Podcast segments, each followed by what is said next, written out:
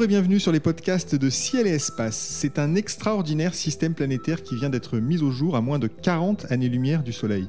Grâce aux télescopes spatiaux Spitzer, Hubble et toute une batterie de télescopes au sol, dont le Very Large Telescope de l'E S O, sept planètes de la taille de la Terre viennent d'être repérées autour d'une petite étoile rouge de la constellation du Verseau. Baptisé Trappist un, l'astre n'est pas plus gros que Jupiter et brille deux mille fois moins que le Soleil. Pourtant, chacune des sept planètes qu'il abrite pourrait posséder de l'eau liquide. Alors que sait-on exactement du système solaire de Trappist un? Comment l'a-t-on découvert et quelles perspectives ouvre-t-il sur l'étude des exoplanètes et la recherche de la vie? Voilà quelques-unes des questions que nous allons aborder dans cette émission en compagnie de notre invité Martin Turbet, doctorant au Laboratoire de Météorologie Dynamique et co-auteur de la découverte. Martin Turbet, bonjour. Bonjour, merci pour votre invitation. Je vous en prie, j'ai dit que sept planètes venaient d'être repérées autour de l'étoile Trappist un, mais en réalité, la, la découverte s'est faite en deux temps, puisque trois planètes avaient déjà été repérées l'année dernière autour de cette étoile. Racontez-nous d'abord cette, cette première découverte. Alors effectivement, en mai deux mille seize, une équipe dirigée par Michaël Gillon a mis en évidence la présence d'au moins trois planètes, trois, trois planètes extrasolaires, autour d'un système appelé Trappist un, une étoile qui a une masse extrêmement faible, près de huit pour cent de la masse du Soleil, un rayon beaucoup plus faible, une luminosité, comme vous l'avez fait remarquer, deux mille fois plus faible que celle du Soleil. Et donc ça a été à l'époque, donc en mai deux mille seize, il y a moins d'un an déjà, une découverte extraordinaire, notamment parce que ces planètes ont premièrement une taille rocheuse, une taille similaire à celle de la Terre, et deuxièmement parce qu'elles présentent un potentiel observationnel, notamment d'un point de vue de leur atmosphère, extraordinaire. C'était des, des, une découverte avec en plus des moyens finalement assez simples, parce que Trappist, je crois, c'est un télescope de soixante centimètres. Exactement, vous avez tout à fait raison. Euh, la, ces planètes-là ont été mises en évidence avec un télescope de petite taille, soixante centimètres. Sauf que, à la suite de cette découverte, euh, les, les potentiels observationnels, c'est-à-dire les moyens qui ont été euh, donnés à cette équipe en termes de euh, taille de télescope, en termes de temps de télescope, ont littéralement explosé, on peut le dire. Et donc ça leur a permis de caractériser avec beaucoup plus de détails, de finesse, mais aussi de temps, parce qu'il faut du temps pour caractériser ces planètes qui transitent, ce qui leur a permis euh, de mettre en évidence au moins sept planètes, sept planètes extrasolaires autour de systèmes qui font toutes plus ou moins quinze pour cent la taille de la Terre euh, et qui présentent euh, toute une variété euh, d'insolation, une variété de flux, solaire, flux stellaires qu'elles reçoivent, une variété euh, de rayons, et cetera. Et donc, ce qui, ce qui rend cette découverte incroyable, donc, elle, d'abord, elle s'est faite en deux temps, euh, deux planètes relativement proches de leur étoile, et maintenant, on a découvert non seulement cinq planètes, au moins cinq planètes additionnelles dans le système, mais également des planètes qui proposent des conditions vraisemblablement plus tempérées que celles des deux planètes initialement, des trois planètes initialement mises en évidence dans le système. Alors c'est, c'est très intéressant parce qu'on a donc une découverte en deux temps. L'année dernière, avec un télescope de soixante centimètres, on trouve donc deux planètes qui, qui transitent, comme vous l'avez dit, donc qui passent devant le disque de leur petite étoile. Exactement. Euh, ça, c'est une première découverte. Alors on sait que le satellite Kepler, par exemple, fait ça, euh, a fait ça depuis l'espace, a découvert énormément de planètes. Euh, la différence, là, c'est qu'on est sur une étoile qui est minuscule. Tout à fait. Euh, et du coup, elle donne accès à des planètes plus petites, en général, Exactement. Que celles de Kepler. En fait, euh, on peut dire que la, la, la, la capacité, la facilité à trouver des planètes de petite taille est d'autant plus euh, aisée que la taille de l'étoile haute diminue. Alors, ce qui frappe euh, tout de suite, évidemment, c'est ce chiffre sept, sept planètes euh, autour d'une même étoile. Ça n'est pas banal et en plus, euh, en l'occurrence, vous venez de le dire, ce sont sept planètes de la taille euh, de la Terre. Euh, Est-ce que ça veut dire que nous avons sept planètes rocheuses autour de Trappist un? Alors, c'est une bonne question. Euh, en fait, euh, ce qu'on a mis en évidence avec ces planètes-là, c'est d'abord leur taille, leur rayon. Donc, on a mis en évidence le rayon de ces sept planètes euh, en utilisant les propriétés de leur transit, lorsque ces planètes passent entre leur étoile et nous. Mais il se trouve que dans le cas très particulier de Trappist, ces planètes ont une activité, une interaction gravitationnelle tellement forte entre elles qu'on peut mesurer en fait des propriétés liées à des retards ou des avances de ces transits. L'idée, c'est qu'à chaque fois que la, passe, que la planète passe entre nous et son étoile, on va compter le temps qui s'écoule, on va le faire, on va le répéter, à chaque transit on va le faire, et on va mesurer des différences entre ces transits. Et les différences de retard ou d'avance de ces transits sont en fait liées à l'attraction gravitationnelle mutuelle entre les sept planètes du système. Ce qui fait que, à partir de ces interactions mutuelles, qui dépendent de la force d'attraction gravitationnelle, on est capable euh, de déduire des masses, des estimations de la masse de ces planètes. Donc on a des planètes, on a leur rayon, on a leur masse, et à partir de ces deux informations, on peut connaître la densité de ces planètes. Et donc en ayant une estimation de la densité de ces planètes, on peut la comparer avec la densité de planètes qui sont rocheuses, avec la densité de planètes qui sont par exemple riches en fer ou riches en eau, et cetera. Et ce qui est assez incroyable avec ce système, bon, pour l'instant les, les, les erreurs de mesure sont assez élevées, mais ce qui, ce qui ressort globalement de l'étude de ces planètes, c'est qu'elles semblent avoir des densités relativement faibles par rapport aux planètes rocheuses de notre système, notre système solaire, ce qui laisse penser, ce qui laisserait penser que probablement cette planète serait riche, notamment en eau. Donc nous avons des planètes plutôt, euh, plutôt riches en eau. Alors je pourrais revenir rapidement quand même, parce que c'est très intéressant, sur la méthode de détection des planètes et surtout la méthode de mesure des masses. Vous avez expliqué que finalement on arrivait à, à compter le temps que, passe, que mettait une planète à passer devant son étoile, et que en fait, si une planète était seule autour de son étoile, elle mettrait un certain temps, mais du fait qu'il y ait d'autres planètes qui l'attirent euh, sur leur orbite, il y a un décalage, elles peuvent être parfois un peu plus rapides, parfois un peu plus lentes, c'est bien ça ? Exactement. Si on prend un système simple, classique, avec une étoile, sa planète, en théorie, euh, la planète est censée faire un tour d'orbite, donc une année, avec une période constante. Tous les ans, l'année dure euh, à une durée fixe. Sauf que si maintenant vous rajoutez une planète supplémentaire dans le système, et c'est particulièrement le cas dans le, planète de, dans le cas de, de Trappist un, parce que les planètes sont extrêmement proches les unes des autres et également en résonance, c'est-à-dire qu'elles ont une interaction forte, alors dans ce cas, la présence d'autres planètes va jouer un effet gravitationnel, une force gravitationnelle sur cette première planète, et donc va altérer son orbite, ce qui va de temps en temps avoir un effet de retard sur l'année.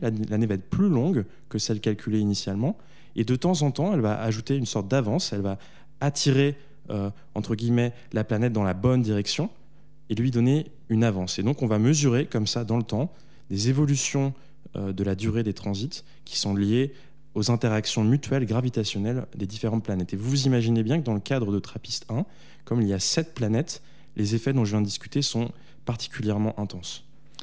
Alors, c'est intéressant, vous avez parlé de, de planètes euh, éventuellement pleines d'eau, et il y a une chose que nous n'avons pas encore dite, c'est que ces sept planètes, elles étaient très proches, enfin, vous l'avez dit un peu, très proches de leurs étoiles.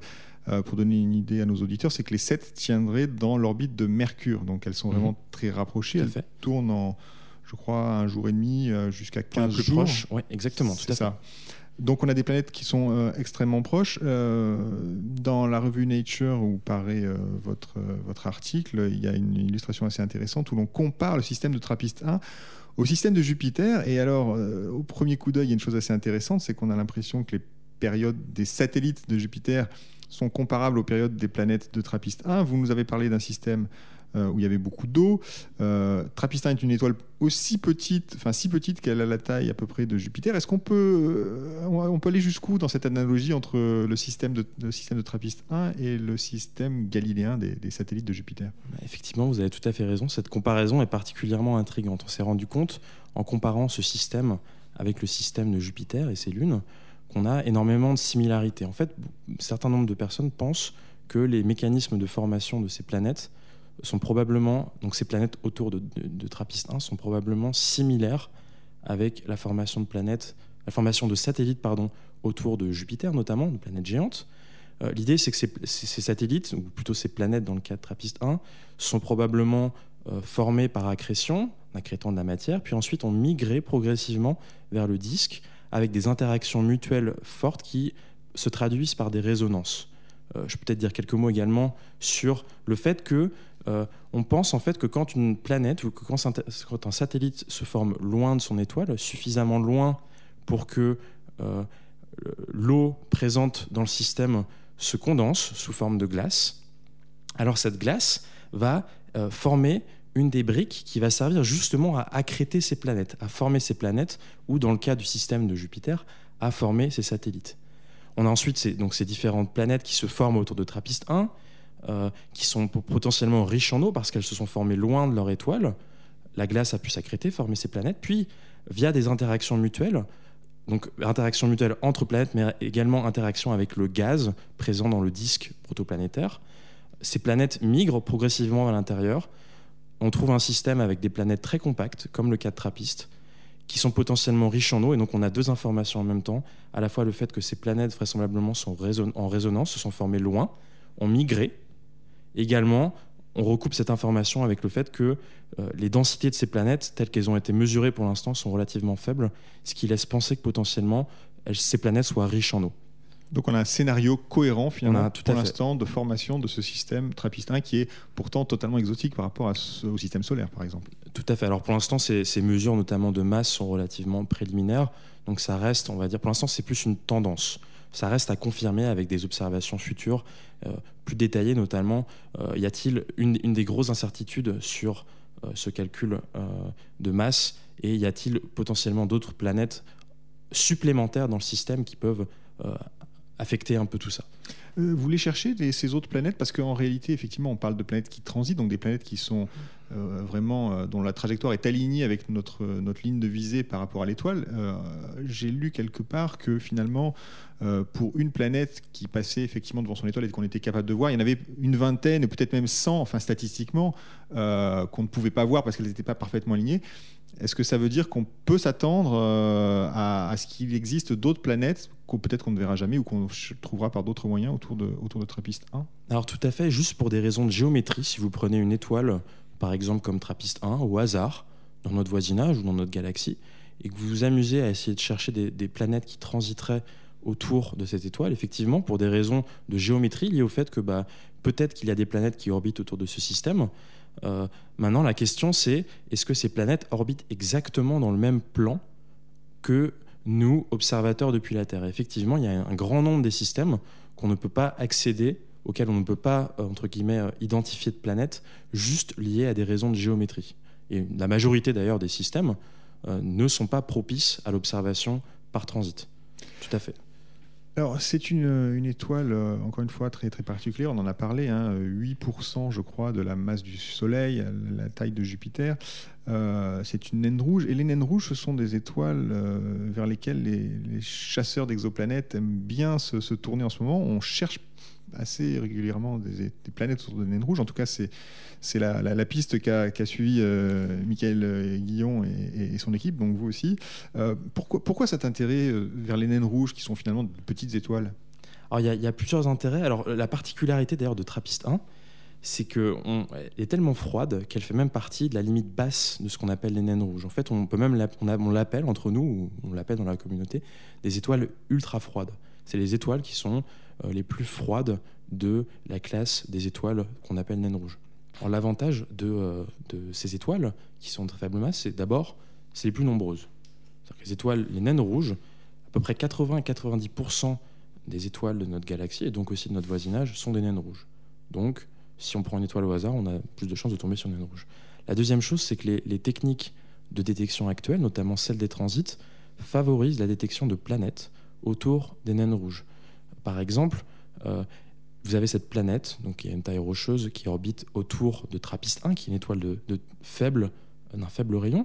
Quand cette planète va passer entre nous et son étoile, elle va cacher une fraction euh, de la lumière émise par l'étoile Trappist un. Et vous imaginez que plus la taille euh, de cette étoile est faible, plus la proportion euh, de lumière cachée par cette planète va être grande. Et c'est pour ça que cette, plan- cette technique, notamment des transits, favorise la détection des naines rouges, des, des planètes pardon, autour euh, de naines rouges, et en particulier ici, de, dans le cas extrême, des étoiles ultra froides.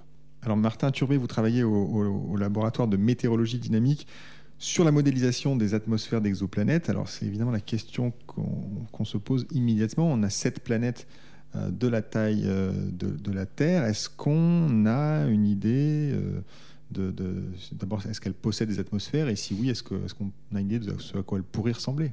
Alors déjà, je voudrais, rappeler, enfin, je voudrais dire quelque chose, c'est que d'un point de vue de, d'un, d'un, de scientifique qui travaille sur ce sujet des atmosphères, pour moi, ce, ce système découvert est juste incroyable. Il a le potentiel de doubler quasiment le nombre de, de, d'atmosphères connues euh, connu, tout simplement parce que pour l'instant, les seules atmosphères de planètes rocheuses, de planètes de taille similaire à la Terre que l'on connaît, sont extrêmement limitées. On a Mars, Vénus, euh, la Terre, on a potentiellement euh, des, des atmosphères de, de, de, de Lune, par exemple, comme Titan, mais qui aurait imaginé l'atmosphère de Titan si on ne l'avait pas découverte?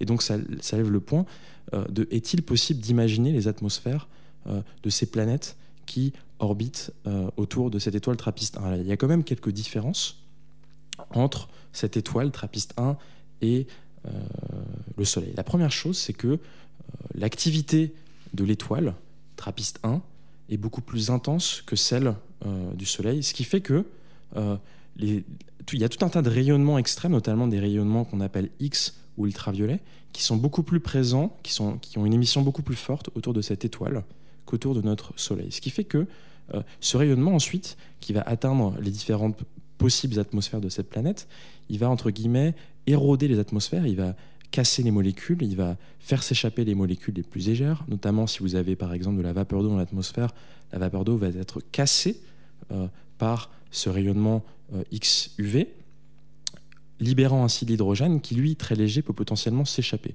Donc, euh, une des propriétés a priori de ces planètes-là qui orbitent autour du, de Trappist un, euh, c'est qu'il est beaucoup plus difficile pour elles euh, de maintenir une atmosphère. La deuxième chose que je voudrais euh, évoquer, c'est que, à la différence du Soleil, la luminosité de Trappist un, donc de l'étoile Trappist un, évolue différemment. C'est, Trappist un est une étoile euh, de faible masse qui subit pendant la pro, le premier milliard d'années de sa vie euh, ce qu'on appelle euh, un épisode de pre-main sequence, euh, pendant lequel l'étoile qui vient tout juste de se former se contracte avec le temps. On a une étoile qui est très chaude, qui vient d'accréter de la matière, qui se contracte progressivement dans le temps, et donc en réduisant sa taille, elle réduit également sa luminosité. Ce que ça signifie pour les, les planètes du système, c'est que dans les premiers cent à deux cents millions d'années de vie de leur existence, Euh, elles, ont, elles ont probablement subi un rayonnement euh, lumineux, tout simplement, comme celui de la Terre, beaucoup plus fort, beaucoup plus intense qu'elles ne le reçoivent aujourd'hui, pendant lequel, euh, par exemple, notamment toute l'eau à, la surface de leur, de, à leur surface a pu se retrouver sous forme de vapeur. Et donc ces deux éléments mis ensemble, à la fois potentiellement présence de, de tout le réservoir en eau dans l'atmosphère, plus d'un autre côté, un rayonnement X U V extrêmement intense peut potentiellement conduire à l'érosion euh, intense de l'atmosphère de ces planètes. Le dernier point que je souhaiterais évoquer, c'est que finalement, euh, la quantité euh, totale euh, de l'atmosphère, la, la, la, la densité de l'atmosphère et la présence d'atmosphère ou non, dépend aussi fortement de ce qu'il y avait au début. C'est-à-dire que quand, la planète, quand les planètes de Trappist un se sont formées, se sont-elles formées avec beaucoup, on appelle ça de volatiles, de, de gaz, de, de, de vapeur d'eau, de C O deux, de nitrogène, euh, de, d'azote, pardon, de tout un tas de gaz, et cetera. Ou au contraire, s'est-elle formée euh, pauvre euh, en ce type de matériaux? Et un des indices que nous indique cette découverte, c'est que vraisemblablement, les densités euh, mesurées et la résonance du système indiquent que peut-être, comme ces planètes ont aujourd'hui Euh, une densité très faible, ces planètes sont peut-être potentiellement riches en volatiles. Donc on a vraiment deux, deux entre guillemets, euh, ingrédients qui s'opposent. Une étoile très hostile et à la fois des planètes qui semblent riches en volatiles. Alors quand on fait des modèles, c'est du pain béni finalement, parce que vous avez tout un spectre de possibilités qui s'offrent à vous. Tous les indicateurs ne vont pas dans le même sens. On est, on n'est pas certain, on ne peut pas dire avec certitude que ce sont des planètes sèches, Euh, totalement rocheuse. On ne peut pas dire non plus que ce sont des planètes euh, riches en eau. Euh, vous avez une grande marge de, de latitude. Effectivement, et c'est, c'est à la fois un, un avantage et un inconvénient, au sens où euh, tout le spectre des possibilités euh, est laissé libre. Euh, mais en même temps, euh, d'un point de vue d'un mod- de, de, modé- de modélisateur pardon, d'atmosphère, euh, ce qui nous pousse, ce qui nous, ce qui nous, ce qui nous donne de l'intérêt, c'est également de pouvoir comparer nos modélisations avec des observations. Alors on a sept planètes, est-ce qu'on peut imaginer qu'elles soient euh, très différentes finalement, euh, puisqu'elles sont quand même très proches l'une de l'autre? Est-ce qu'on peut imaginer une, une évolution euh, très variée, ou alors est-ce que plutôt vous dites bah non, elles doivent être bon an mal an à peu près identiques? Alors vous avez tout à fait raison de mentionner ce point. Il se trouve qu'une des, des propriétés euh, qui séparent ces planètes, qui au premier abord ont un rayon et une masse qui a l'air relativement semblable d'un, d'un objet à l'autre, une des, des propriétés qui les sépare tous, c'est le flux euh, lumineux, le rayonnement lumineux qu'elles reçoivent. on a Trappist un b, qui est la planète la plus proche vraisemblablement de Trappist un, qui reçoit près de quatre fois le flux de la Terre. A l'inverse, on a Trappist un g, la sixième planète du système, la sixième planète la plus externe du système, qui reçoit euh, un flux lumineux euh, d'environ un cinquième euh, de ce que reçoit la Terre. Et donc, du fait de ces différences dans les flux euh, lumineux que reçoivent les planètes, on peut s'attendre à des atmosphères ou à des climats complètement différents. Par exemple, quelque chose qu'on peut montrer, c'est que quand une planète est trop proche de son étoile, son eau, l'eau à la surface de sa planète, ne peut pas être stable thermodynamiquement. Prenez par exemple Trappist un b, Trappist un c ou Trappist, même Trappist un d, les trois premières planètes. Vraisemblablement, ce qui se passe, c'est que si vous mettez un petit peu d'eau à la surface de ces planètes, euh, le rayonnement lumineux est tellement intense que cette eau va se retrouver sous forme de vapeur, vapeur qui va exercer un très fort effet de serre sur le climat de la planète, qui va vaporiser le reste du contenu en eau de la planète. Et donc, on a des phénomènes d'emballement comme ça qui font que nos théories prédisent que normalement, la Trappist un b, c, d ne doivent pas euh, avoir, en tout cas euh, vraisemblablement, de liquide à leur surface. Et donc, ça, ça en fait, ces trois planètes, euh, des, des véritables lieux d'expérimentation pour nous vérifier, euh, voir si nos prédictions ont été, ont été bonnes ou pas, et potentiellement remettre en question Euh, beaucoup de nos connaissances sur le sujet. Ça ressemble un petit peu à Vénus, ce que vous nous racontez là comme évolution, non ? Alors tout à fait. Alors par contre, à l'inverse, euh, ces planètes-là euh, ressemblent à Vénus, en tout cas euh, prime abord, en termes de, de taille et en termes euh, de flux solaire, de flux stellaire reçu. Par contre, en termes d'évolution, en termes d'érosion atmosphérique, en termes de contenu initial en volatile, en eau, elles ont pu euh, potentiellement avoir des conditions très différentes et donc évoluer aujourd'hui vers des états peut-être très différents. On pourrait par exemple imaginer qu'une euh, planète un petit peu euh, comme Vénus se soit formée, sauf qu'au départ, initialement, elle avait un contenu extrêmement riche en eau, et donc on pourrait imaginer aujourd'hui une planète comme Vénus, avec une atmosphère épaisse de C O deux par exemple, euh, avec potentiellement beaucoup d'eau dans son atmosphère. Alors vous nous faites rêver parce que vous nous expliquez que les trois premières planètes, elles sont euh, finalement euh, probablement... Euh... Euh, très, très, très éloigné de ce qu'on peut imaginer pour une planète qui pourrait héberger la vie, et c'est une question que je suis obligé de vous poser. Il y a quatre autres planètes dans le système. Est-ce que parmi celles-ci, euh, il y en a qui pourraient être intéressantes pour la recherche de vie ? Et on, on sait bien que la prochaine étape dans l'étude des exoplanètes, c'est, c'est sans doute la recherche de, de signatures de vie. Est-ce que, est-ce qu'il y a des candidats qui vous paraissent intéressants dans ce système ? Alors si on prend par exemple Trappist un e, donc c'est la un, deux, trois, la quatrième planète du système, Euh, elle présente des propriétés extrêmement intéressantes, notamment dans le cadre du contexte de la découverte de Proxima B qui s'est faite, euh, qui a été annoncée en tout cas le vingt-quatre août dernier. Ce qu'on a montré, on a donc fait. Donc on une... rappelle rapidement Proxima ouais. B, donc c'est quand même une planète qui est quand même extrêmement intéressante puisqu'elle tourne autour de Proxima du Centaure, qui est l'étoile la plus proche du Soleil et qui est aussi, je crois, euh, située dans la zone habitable de son étoile. Effectivement. En fait, il se trouve que Proxima B, donc la planète qui orbite autour de l'étoile la plus proche du Soleil, euh, p- propose Des, des, en tout cas en premier abord, euh, des euh, conditions en termes de taille et en termes de flux reçus extrêmement similaires à Trappist un e. Ce qu'on a montré pour ces planètes-là, c'est que si ces planètes se sont formées riches en eau, du fait du flux lumineux qu'elles reçoivent, il va y avoir nécessairement un point, le point le plus chaud de la planète, le point substellaire, qu'on appelle, quand ces planètes sont en rotation synchrone, c'est-à-dire qu'elles montrent toujours la même face à leur étoile, alors... Euh, dans ce cas, ce qu'on a montré dans une étude, c'est qu'il y avait toujours nécessairement un patch d'eau liquide qui allait se former au point substellaire. Et donc, vraisemblablement, euh, si cette planète s'est formée riche en eau, Trappist un e, on a du mal à imaginer euh, un autre, une autre configuration que celle où la planète aurait un patch d'eau liquide, une sorte d'océan euh, à l'air libre, euh, d'eau liquide au point substellaire, au point le plus chaud de la planète. Donc il faut s'imaginer, c'est, on est dans un monde de science-fiction, projetons-nous à la surface de Trappist un, on a donc un soleil qui est fixe dans le ciel puisque la planète présente toujours la même face à son étoile, donc on a un soleil fixe. Euh, s'il est au zénith, on, est, on peut imaginer être sur un océan finalement, c'est ça ? Exactement. Et qu'est-ce qui se passe ? Comment on imagine le reste de la surface de la planète ? Alors c'est, ce qui est marrant, ce qui est intriguant, c'est qu'il y a toute une littérature scientifique sur ce type de planète, on les appelle les planètes A-ball. Donc c'est des planètes, il faut s'imaginer...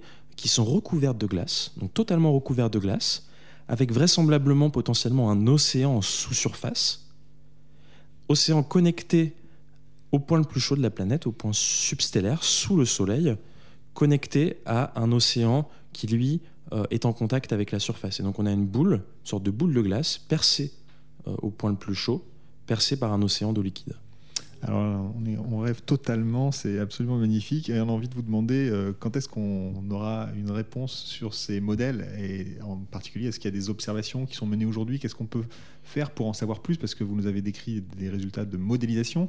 Euh, il y a les observations aussi qui sont, qui sont délicates.